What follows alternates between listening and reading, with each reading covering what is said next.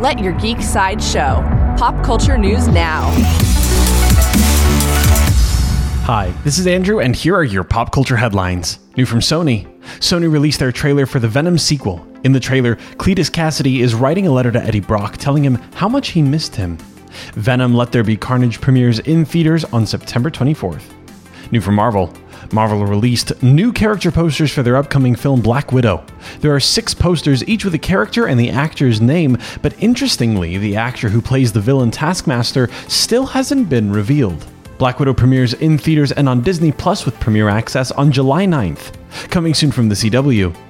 The CW shared new photos from Supergirl's upcoming episode Blind Spot, revealing the costume for Azie Tesfai's Kelly Olsen, where she steps into the role of Guardian. This will mark Tesfaye's debut as a writer on the series, and it will also be the first Ethiopian or Eritrean superhero ever.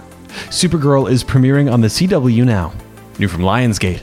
According to Deadline, Lionsgate and Eli Roth have rounded out the cast for the Borderlands film. They've added Gina Gershon as Moxxi, Cheyenne Jackson as Jakobs, Charles Babalola as Hammerlock, Benjamin Byron Davis as Marcus, Steven Boyer as Scooter, and Ryann Redmond as Ellie. Bobby Lee has also joined the cast in the new role of Larry.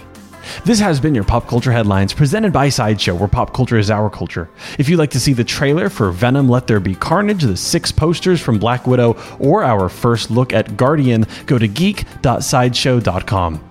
Thanks for listening, and don't forget to let your geek side show.